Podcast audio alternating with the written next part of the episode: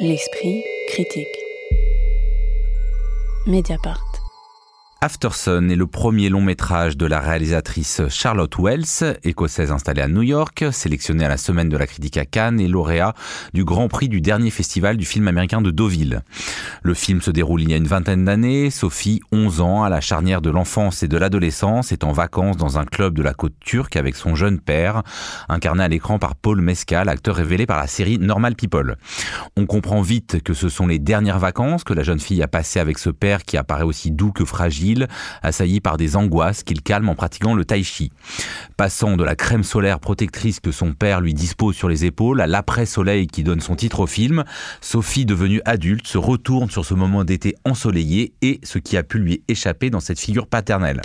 Dans un moment du cinéma où, en partie sous l'influence des séries, le scénario est devenu un élément central des films que l'on peut voir, celui-ci prend délibérément le contre-pied en se voulant avant tout une expérience sensorielle en forme de puzzle, une plongée assez impressionniste Hein, dans des souvenirs euh, anciens et diffus. Est-ce que cette proposition euh, visuelle vous a convaincu autant que les festivals dans lesquels il a été présenté, euh, Alice Leroy? Alors, il faut dire effectivement que le, film arrive précédé d'une d'une aura de, premier film prodige, hein, puisqu'il s'agit du premier long, je crois, de cette jeune réalisatrice et d'un film aussi, je pense, assez largement autobiographique. Et alors moi, ça, au départ, ça me rendait le film presque suspect. Euh, et je dois dire à la fois euh, par les louanges dont il était l'objet, mais aussi par euh, le titre et le, le, pitch. Parce que cette histoire d'un père un peu désœuvré et un peu mélancolique en vacances avec sa fille, ça me rappelait, ça me rappelait ce, ce film atroce de Sofia Coppola qui s'appelait Somewhere, vous vous souvenez, avec... Mhm. Euh, je sais plus qui jouait cette, euh, cette espèce de. Alors c'était plutôt un film situé dans un tout autre milieu social puisque ça se passait au château Marmont sur, euh, sur à Hollywood et puis c'était. Alors là on est dans le club ah all inclusive basique de la côte turque. Hein. Là c'est plutôt les, les, vacances de la classe moyenne le club britannique. du hein. pauvre. ouais exactement. Mais j'avais très peur d'un film un, un, petit peu comme ça bubblegum sur les, les, jolies vacances d'un père à la fois mélancolique et et jeune et beau, et de sa petite fille, euh, et d'un film sur l'ennui, et qui euh, aurait été pour moi, comme l'avait été le film de, de Coppola, qui serait devenu un film très très ennuyeux quoi. Parce que c'est pas le film qu'on a vu, celui que tu viens de décrire. Ben moi c'est pas le film que j'ai vu en tout cas, parce que euh, je trouve qu'il y, y, a une chose qui, enfin à mon sens, ce qui est très très réussi dans le dans le film. Au-delà, peut-être on aura l'occasion de parler des acteurs, parce que je pense que le film repose beaucoup sur la performance des acteurs. Mais euh, je trouve qu'il y a quelque chose dans la dans la construction du film et notamment la, la, ces temporalités multiples qui s'agrègent, qui sont à la fois de l'ordre euh, du souvenir, puisque en fait il s'agit de Sophie adulte recomposant comme ça le puzzle des souvenirs euh, de ses dernières vacances avec son père, et puis aussi de, euh, du temps présent d'une petite fille et de ce qu'elle saisit en fait euh, de son père et de l'énigme que constitue ce père qui essaye de, garder bonne figure et qui en même temps a l'air de s'effondrer. quoi. Et je trouve que dans cette espèce de double temporalité, le film est, souvent juste et qu'en en fait il arrive finalement à traiter d'une question qui n'est pas celle de l'enfance, mais qui est celle du deuil, et de comment est-ce qu'on arrive à faire son deuil de d'un être qu'on a perdu. Quoi. Et là-dessus, je trouve que le film est, plutôt, plutôt juste. Ouais, d'un être qu'on a perdu ou d'une période passée, d'une période heureuse. Alors, cette double temporalité dont tu parles, c'est vrai que c'est l'intérêt du film, mais elle n'intervient qu'à la toute fin du film. C'est-à-dire qu'on a au moins 40 minutes après le plan initial. Bon, on a compris qu'il s'agissait de d'anciennes cassettes euh, euh, VHS. Oui, il faut voir que donc le film insère dans les images tournées euh, des images prises au caméscope, donc qui correspondent à cette époque, à cette époque avec une esthétique. Hein. laissons pendant que c'est des images d'archives personnelles, c'est de la fiction, donc c'est la reconstitution d'images prises au, au caméscope.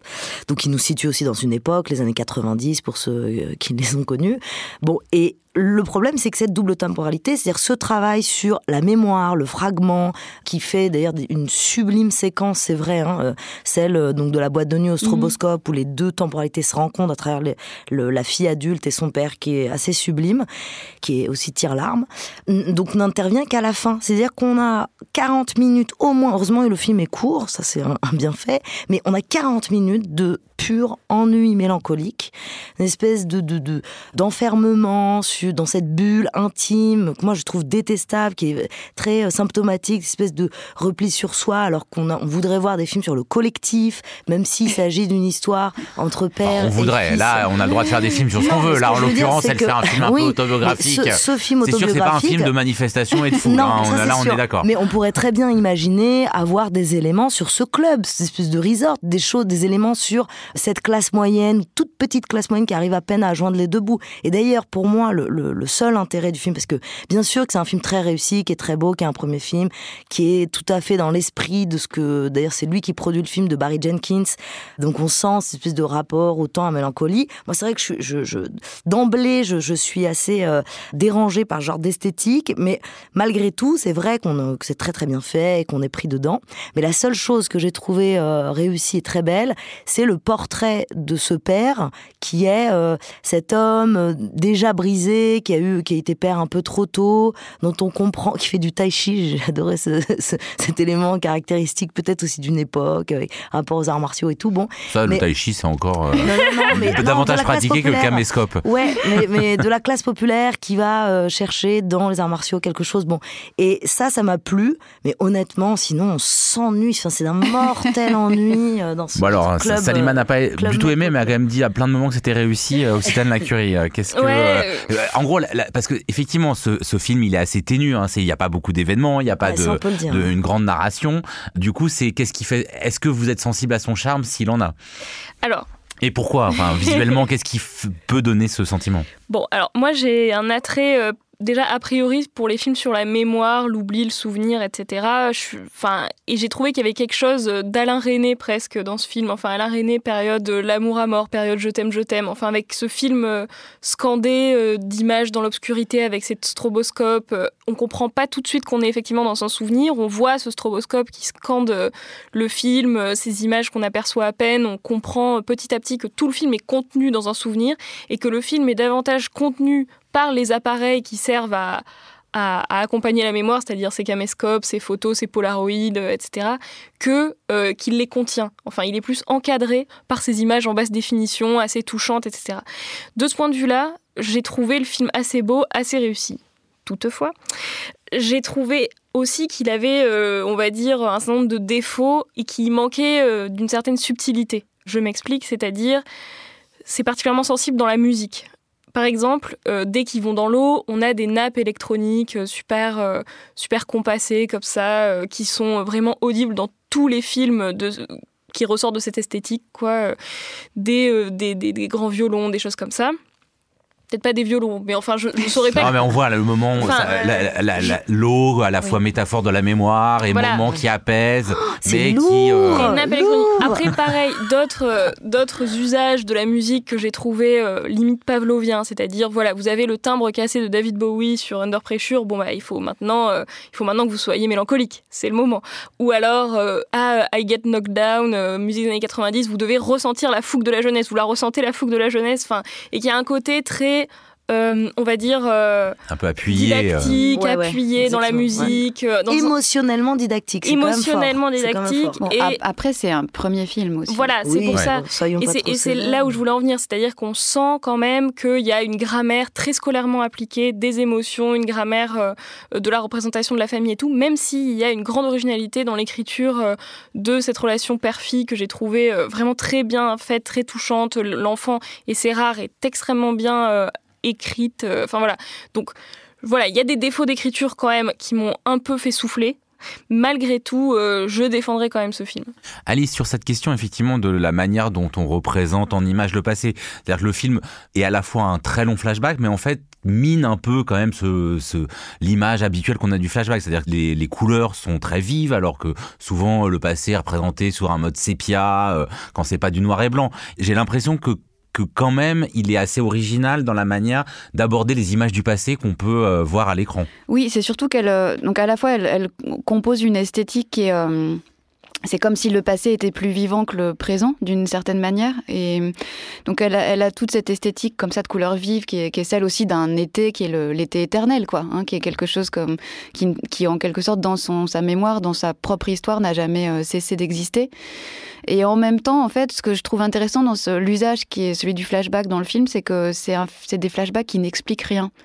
C'est-à-dire qu'au fond en fait toutes les circonstances de la disparition du père puisqu'en fait on comprend que, on que... comprend qu'il a disparu, qu'il est mort sans doute, on, on mais on, ça ne nous est jamais on explicité. On est là face au, face au, au récit d'un drame, mais ce drame n'est jamais nommé, on n'en connaît ni la cause, ni les conséquences exactes. On n'a pas non plus d'image du présent de Sophie, c'est-à-dire on sait très peu de choses, à part qu'elle vit en couple avec une femme et qu'elle vienne d'avoir un enfant. Enfin, c'est les seuls indices qu'on mm. qu aura. Et euh, finalement, en fait, toutes les circonstances du drame euh, sont laissées hors champ. Et ça, je trouve que là-dessus, je trouve qu'il y a une intelligence de, de l'écriture et, et, du montage qui, moi, m'ont séduite. Bah, non, moi, je la trouve que c'est ça chose... qui va pas, justement. Pardon. La, bah, la seule chose, peut-être pour revenir à une chose que justement que disait Salima tout à l'heure et que je trouvais, euh, c'est effectivement, je, moi je trouve que le duo père-enfant, je le trouve extrêmement bien écrit.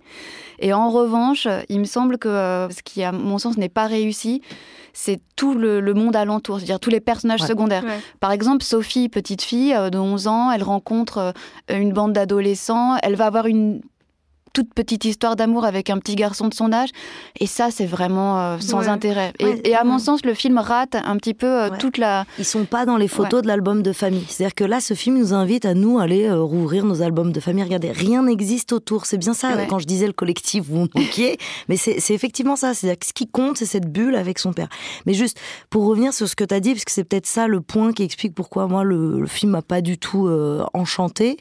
Pour moi, c'est exactement ça qui va pas. C'est le fait que il n'est pas, en fait, il n'y a pas de drame. En réalité, c'est-à-dire ce qui aurait été beaucoup plus euh, puissant, c'est que, euh, ce, enfin, que tout ce long flashback, comme le disait Joseph, soit simplement une recherche d'une enfance perdue, d'une enfance passée, mais sans pour autant que le père soit mort. C'est-à-dire que les quelques petites séquences On qui nous donnent comme indice, Enfin, voilà. Mais je veux dire, c- cette On hypothèse n'en est pas sûr, mais c'était justement sur la dimension non explicative Ouais, de ce flashback mais qui quand même introduisait un rapport particulier mais- à ce genre. Mais c'est exactement ça qui va pas. C'est-à-dire qu'on n'a pas besoin de cette simplement, le, fait de nous ramener à une époque passée de l'enfance heureuse suffisait. Pas besoin de laisser entendre que ce père peut-être s'est suicidé. Et ça, ça rajoute encore une couche émotionnelle tire-larme. Moi, qui m'a enfin, que j'ai trouvé dommage, qui a rajouté au fait que le film m'a pas vraiment convaincu. Occitane, pour conclure Non, ouais, moi j'ai pas l'impression que, le, destin du père soit vraiment explicité et que ce soit laissé en creux. C'est vraiment ça, je trouve, la partie la plus séduisante du film. C'est le fait qu'on nous sorte le poids, tire l'arme justement d'une perte euh, effective euh, au profit d'une perte comme, euh, comme sentiment diffus. Quoi. After Sun de Charlotte Wells, c'est sur les écrans depuis mercredi dernier. Merci beaucoup à toutes les trois. La semaine prochaine, on parlera littérature dans l'esprit critique, un podcast proposé par Joseph Confavreux pour Mediapart, enregistré dans les studios de Gong aujourd'hui par Karen Beun et réalisé par Samuel Hirsch, même si c'est peut-être pas le cas pour cette fois puisque toutes les équipes de l'esprit critique se joignent à moi pour dire bienvenue au monde à Suzanne, née un mercredi, donc c'est bien le jour d'une sortie cinéma.